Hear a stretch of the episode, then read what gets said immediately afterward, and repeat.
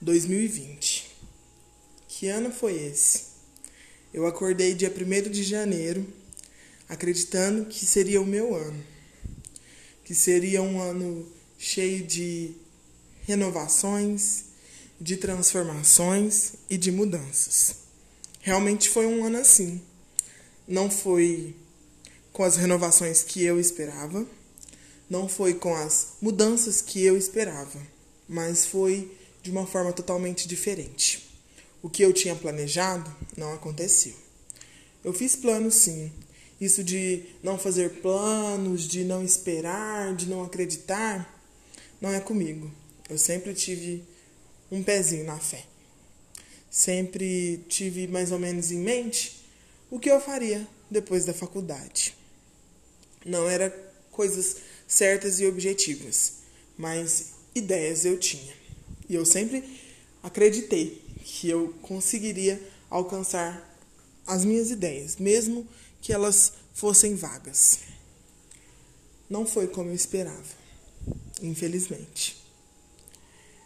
Acho que não foi como todo mundo esperava, né? Não foi só eu que acreditei que fosse ser um ano diferente.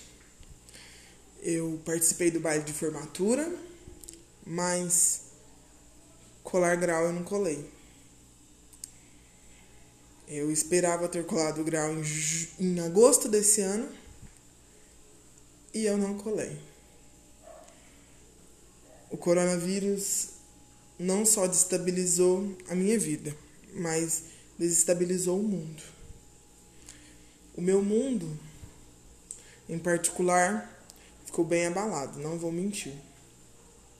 Eu achei que eu não conseguiria passar por esse ano. Mas visto que há quase nove meses em casa, esperando uma resposta, esperando um sim, aguardando uma novidade, hoje eu sei que uma coisa não mudou desde o começo: a minha fé e a minha esperança. Eu sei que não tem sido como eu imaginei, mas acredito que tem sido da melhor forma. Infelizmente não foi um ano muito bom para mim. Algumas perdas, alguns ganhos, mas ainda bem que eu tô acreditando ainda em mudanças, em renovação e em transformação. Espero continuar acreditando assim, para que lá na frente eu possa olhar e ver que não foi um ano tão ruim, mas sim um ano de aprendizagem.